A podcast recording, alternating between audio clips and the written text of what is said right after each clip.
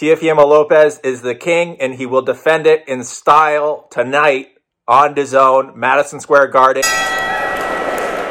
What's up, guys? I'm Patrick Healy. Welcome back to Boxing News. Teofimo Lopez fighting tonight on DAZN against George Kambosos, and he will get the stoppage win under 10 rounds. I'm taking it under 10 rounds. I don't think Kambosos is going to be able to hang in there with Teofimo. He's just too much for him. Teofimo clearly the number one guy in my eyes in the division, holding all the belts. Some people would say Gervonta Davis or Devin Haney are the guys to beat Teofimo, but I need to give him his credit where it is due. He went up to challenge Lomachenko, take the belt off of him with no rematch clause. People forget about that. People say, why didn't Lomachenko get the rematch right away? That was his doing. He did not put the rematch clause in because he thought he was going to beat Teofimo and keep the ball rolling, but obviously it didn't go that way. Lopez got the win. Now he is the king of the division.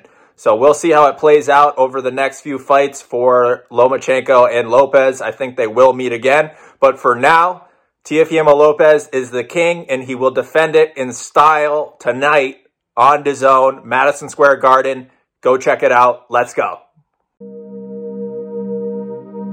The Pod Matrix.